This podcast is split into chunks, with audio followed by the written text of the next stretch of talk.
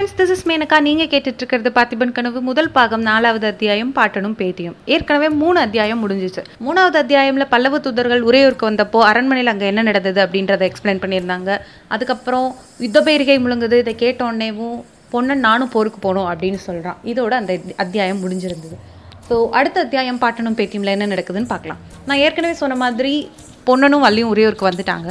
உறையூரில் வந்து இரும்பு வேலை செய்கிறவங்களுக்குன்னு தனியாக ஒரு ஏரியா இருக்குது அங்கே தான் வள்ளியோட தாத்தா வீடு இருக்குது ஸோ இவங்க அந்த வீட்டுக்கு வந்துடுறாங்க. வந்ததுக்கப்புறம் எப்பயும் போல் எல்லாரையும் வெல்கம் பண்ணி கொஞ்சம் நேரம் பேசிகிட்டு இருக்காங்க. அதுக்கப்புறம் வந்து பொண்ணுன்னு சொல்கிறான் எனக்கு முக்கியமான வேலை இருக்குது தாத்தா நான் வெளில போயிட்டு வரேன் அப்படின்னு சொல்கிறான் தாத்தா கேட்குறாரு வந்ததும் வராததுமா என்னப்பா வேலை? அப்படின்னு சொல்லி கேட்குறாரு பொன்னன் சொல்கிறான் நான் ராஜாவை பார்க்கணும் அப்படின்னு சொல்கிறான் தாத்தா சொல்கிறாரு ராஜா வந்து அரண்மனையில் இல்லை அவர் வெளியே போயிருக்காரு அப்படின்னு சொல்லிட்டு வா காட்டுறேன்னு சொல்லிட்டு அவங்க வீட்டு முற்றத்தில் வந்து காட்டுறாரு. அவங்க வீட்டு முற்றத்துலேருந்து பார்த்தா மலை தெரியுது. உச்சி பிள்ளையார் கோயிலுக்கு ராஜா போயிருக்காருன்னு சொல்லிட்டு தாத்தா சொல்கிறாரு அப்போ வந்து லைட் இதெல்லாம் கிடையாது அப்படிங்கிறதுனால பெரிய பெரிய தீவர்த்திகள்லாம் கொண்டு போயிருக்காங்க. இது அங்கேருந்து பார்க்கும்போது அந்த தீவர்த்திகள்லாம் இறங்கி வர மாதிரி தெரியுது. ஸோ ராஜா வந்து உச்சி பிள்ளையார் கோயிலுக்கு போயிட்டு இறங்கி வந்துட்டுருக்காரு அப்படிங்கிறத தெரிஞ்சுக்கிறாங்க. ஒரு இடத்துல பாதியிலே அந்த தீவர்த்திகள்லாம் நிற்கிறத பார்த்தோன்னேவும் வள்ளி கேட்குறா ஏன் அங்கே நிற்கிறாங்க அப்படின்னு சொல்லிட்டு.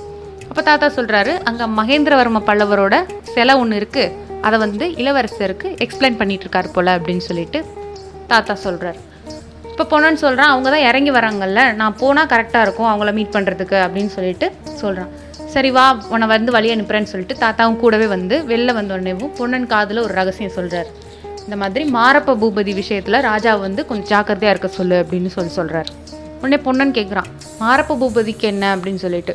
அதை நான் அப்புறமேல் சொல்கிறேன் பொண்ணா இப்போதைக்கு இந்த விஷயத்த ராஜா காதில் ரகசியமாக சொல்லி வச்சுடு அப்படின்னு சொல்லிட்டு தாத்தா சொல்கிறார் சரின்னு சொல்லிட்டு பொண்ணுன்னு கிளம்பி போயிடுறான். இப்போ வந்து வீட்டுக்கு விருந்தாளிங்க வந்திருக்கிறதுனால பாட்டி வந்து சமைக்க போயிடுறாங்க. இப்போ சும்மா வெட்டியாக இருக்கிறது வந்து தாத்தாவும் பேத்தியும் தான். அப்போ வந்து வள்ளி பார்க்குறா அங்கே வந்து நிறைய வாள் வேல் கத்தி இதெல்லாம் செஞ்சு வச்சுருக்காங்க. அதை பார்த்தோன்னே என்ன தாத்தா இதெல்லாம்? அப்படின்னு சொல்லிட்டு கேட்குறா. தாத்தா சொல்கிறாரு வாள் வேலு கத்தி இதெல்லாம் தான் அப்படின்னு சொல்கிறாரு அது தெரியுது தாத்தா எதுக்கு இதெல்லாம்? அப்படின்னு சொல்லிட்டு வள்ளி கேட்குறா. சரிதான் போச்சு போ. சாமி கும்பிட்றதுக்கு. கேட்குறத பாரு. போர் வரப்போகுதுன்னா அப்போ வாள் வேலு கத்தி இதெல்லாம் வச்சுருப்பாங்கல்ல? அப்படின்னு சொல்லிட்டு தாத்தா கேட்குறாரு இதெல்லாம் சொல்லிட்டு இருக்கும்போது இப்போ சோழ நாடு இருக்கிற நிலமையில பார்த்தா வர்ற காலத்தில் ஆம்பளை பிள்ளைங்க கூட இதெல்லாம் எதுக்குன்னு கேட்க ஆரம்பிச்சிருவாங்க அப்படின்னு சொல்லிட்டு தாத்தா ஃபீல் பண்ணுறாரு எங்கள் தாத்தா காலத்துலலாம் தாத்தா சொல்கிறாரு அவரோட தாத்தா காலத்துலலாம் இந்த தெரு தான் ஜே ஜேன்னு இருக்கும். எப்போ பாரு ராஜாக்களும் மந்திரிகளும் சேனாதிபதிகளும் வந்து வாள் வேலு இதெல்லாம் வாங்கிட்டு போயிட்டே இருப்பாங்க.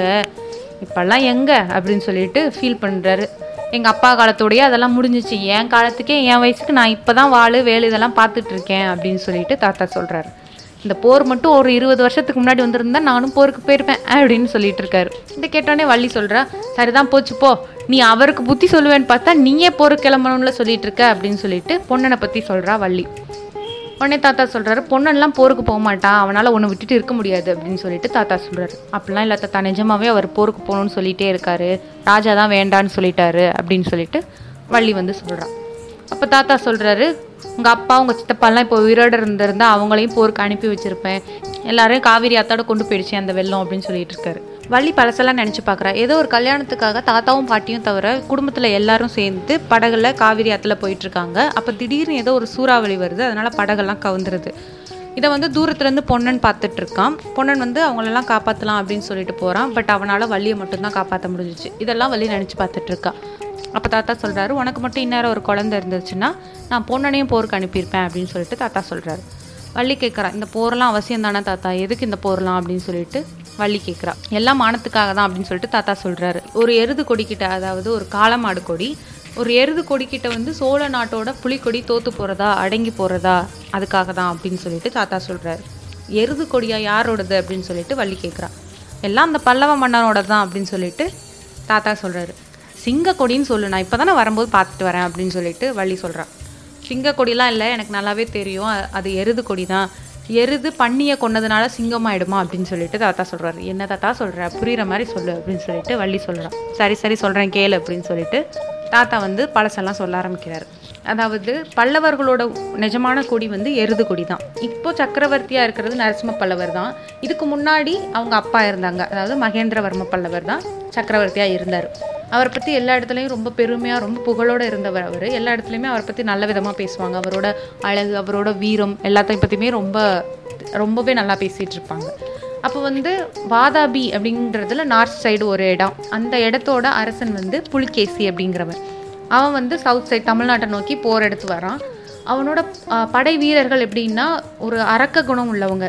கொஞ்சம் கூட மனிதாபிமானம்ன்றது இருக்காது. நம்ம பாகுபலி படத்தில் வர காலக்கேயர்கள் மாதிரி. அவ்வளோ பெரிய கடல் அளவுக்கு அந்த படை இருக்கும்.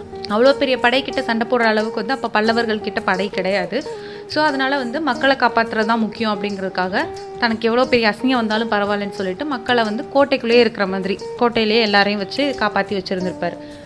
இப்போ புலிகேசி வந்து ரொம்ப நாள் வந்து கோட்டையை முற்றுகையிட்டு இருப்பான் ரொம்ப வருஷங்களாக கிட்டத்தட்ட ஒரு ஒன்றரை வருஷம் ரெண்டு வருஷம் நினைக்கிற தெரில ஸோ வந்து அவ்வளோ நாள் வந்து கோட்டையை முற்றுகையிட்டு இருப்பான் யாரையுமே அவனால் வெல்ல முடியாது. ஸோ அங்கே இங்கே வேண்டாம் அப்படின்னு சொல்லிட்டு சோழ நாட்டை நோக்கி படையெடுத்து வரலான்னு சொல்லிட்டு கிளம்புறான்.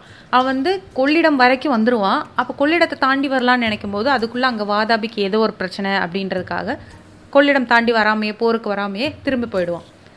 ஆனால் அவன் என்னதான் வந்து போருக்கு வரல அப்படின்னாலும் கூட கொள்ளிடத்துக்கு முன்னாடி அந்த ஏரியா இருக்கும் பார்த்தீங்களா அந்த ஏரியா எல்லாத்தையுமே ரொம்ப நாசம் பண்ணிட்டு போயிட்டான் அப்படின்னு சொல்லிட்டு தாத்தா சொல்கிறார் அப்போது சும்மா வந்ததுக்கே அவ்வளோ நாசம் பண்ணியிருக்கான் அப்படிங்கிறப்போ பல்லவ நாட்டில் அந்த காஞ்சிபுரத்தோட கோட்டையவே அவன் முற்றுகையிட்டு இருக்கான் ஸோ அப்போது சுற்றி இருக்கிற எல்லா இடத்தையுமே எந்த அளவுக்கு நாசம் பண்ணியிருப்பான்? சுற்றி அவங்கள வந்து என்னதான் மக்களை வந்து அடி- இது பண்ணலைன்னா கூட சுற்றி இருக்கிற ஆடு மாடு அவங்களோட நாட்டோட வளம் எல்லாத்தையுமே ரொம்ப அழிச்சிட்டு போயிட்டான். இதெல்லாம் நடந்துச்சு அப்படின்னு சொல்கிறாரு அதுக்கப்புறம் வந்து வ- மகேந்திரவர்ம பல்லவரை பற்றி எல்லாரும் ரொம்ப குறைவாக பேச ஆரம்பிச்சிட்டாங்க. ஒரு பன்றி கொடி கிட்ட அதாவது வாதாபியோட அரசன் புலிகேசியோட கொடி வந்து பன்றி கொடி. ஒரு பன்றி கொடி கிட்ட ரிஷப கொடி வந்து பயந்து போயிடுச்சு அப்படின்ற மாதிரி ரொம்ப தப்பு தப்பாக பேச ஆரம்பிச்சிட்டாங்க. அதனால கொஞ்ச நாள்லேயே மகேந்திரவர்ம பல்லவரும் உடம்பு சரியில்லாமல் இறந்து போயிட்டாரு. அதுக்கப்புறம் தான் நரசிம்ம பல்லவர் வந்து ஆட்சிக்கு வந்தார் அப்படின்றத சொல்கிறாங்க இப்போது என்னதான் நம்ம அப்பாவுக்கு வந்து அசிங்கம் வந்துடுச்சு அப்படிங்கிறதுக்காக டக்குன்னுலாம் போர் எடுத்து போயிட முடியாது. ஒரு நாட்டோட அரசனோட வேலை என்னன்னா அந்த மக்களுக்கு என்ன தேவை அப்படிங்கிறத புரிஞ்சுக்கணும் இப்போ. இவங்க கோட்டைக்குள்ளே இருந்தாலும் கூட சுற்றி இருக்கிற விளைநிலங்கள் எல்லாம் அழிஞ்சு போயிடுச்சு அப்படின்றப்போ அதை விளைவிக்கிறதுக்கே அவங்களுக்கு டைம் ஆகும். இத்தனை நாள் வந்து உள்ளே இருக்கிற சாப்பாடை வச்சு அட்ஜஸ்ட் பண்ணி சாப்பிட்ருப்பாங்க இப்போ புதுசாக வெளியே வந்து எல்லாத்தையும் விளைவிக்கணுங்கிறதுக்கு வந்து டைம் ஆகும். அப்போ மக்களுக்கு மூணு வேளை சாப்பாடு கிடைக்கிறதே ஒரு பெரிய கஷ்டமாக இருக்கிற நேரத்தில் போருக்கு யாராவது போவாங்களா? அப்படி போகிறது வந்து ஒரு சிறந்த அரசனுக்கு அழகு கிடையாது. அவங்க மக்களை வந்து கொஞ்சம் வளப்படுத்திக்கணும். அவங்க வந்து எந்த வித குறைவும் இல்லாமல் இருக்கணும். நாட்டு மக்களுக்கு தேவையானதை கொடுக்கணும் அப்படிங்கிறதுக்காகவே இத்தனை நாள் வெயிட் பண்ணி அவங்களுக்கு எல்லாம் தேவையெல்லாம் பூர்த்தி பண்ணதுக்கு அப்புறம் தன்னோட படையெல்லாம் நல்லா திரட்டி அதுக்கப்புறம் நாலு வருஷத்துக்கு முன்னாடி நரசிம்ம பல்லவர் வந்து வாதாபிக்கு போருக்கு போய் புலிகேசியை கொண்டுட்டு வாதாபியை ஃபுல்லாக தீக்கிரையாக்கிக்கிட்டு வந்திருக்காரு. அவர் வந்து இன்னும் ஒரு வா- ஒரு மாதம் கூட ஆகலை அதுக்குள்ளே இப்போ அப்படின்னு சொல்லிட்டு தாத்தா சொல்கிறாரு இதெல்லாம் கேட்டோன்னே வள்ளி சொல்கிறா இவ்வளோ பெரிய சக்கரவர்த்தி கிட்ட நம்ம ராஜா ஏன் போருக்கு போகணும்? கொஞ்சம் அனுசரணையாக போகக்கூடாதா? அப்படின்னு சொல்லிட்டு வள்ளி கேட்குறா அப்போ வந்து தாத்தா ஏதோ சொல்ல ஆரம்பிக்கிறாரு. அதுக்குள்ளே குதிரை வர்ற சத்தம் கேட்குது அதனால ரெண்டு பேரும் கொஞ்சம் அமைதியாக யார் வர்றாங்க அப்படின்னு சொல்லிட்டு பார்க்குறாங்க அந்த குதிரையில் வந்த வீரன் வந்து இறங்கி வீரபத்ர ஆச்சாரி அப்படின்னு சொல்லிட்டு கத்துறான். இதை கேட்ட உடனே தாத்தா கண்டுபிடிச்சிட்டாரு. அந்த சண்டால மாரப்ப பூபதி தான் வந்திருக்கான். நீ போய் ஒளிஞ்சுக்கோ. கண்ணு முன்னாடி பற்றாத சமையல் கட்டுக்கு போ அப்படின்னு சொல்லிட்டு வள்ளியை உள்ள அனுப்பி வச்சிடுறாரு. இதோட வந்து இந்த அத்தியாயம் முடியுது. அடுத்த அத்தியாயம் மாரப்ப பூபதி. இந்த மாரப்ப பூபதியை பார்த்து தாத்தா ஏன் இவ்வளோ கோவப்படுறாரு? ராஜா கிட்ட வந்து ஏன் ஜாக்கிரதையா இருங்கன்னு சொல்லி அனுப்புனாரு அப்படிங்கிறத அடுத்த அத்தியாயத்தில் பார்க்கலாம். Once again this is Menaka. நீங்கள் கேட்டுட்டு இருக்கிறது பார்த்திபன் கனவு. முதல் பாகம் நாலாவது அத்தியாயம் பாட்டனும் பேத்தியும் முடிஞ்சிருச்சு. அடுத்த அத்தியாயம் மாரப்ப பூபதி. அதை அடுத்தடுத்த எபிசோட்ஸில் பார்க்கலாம்.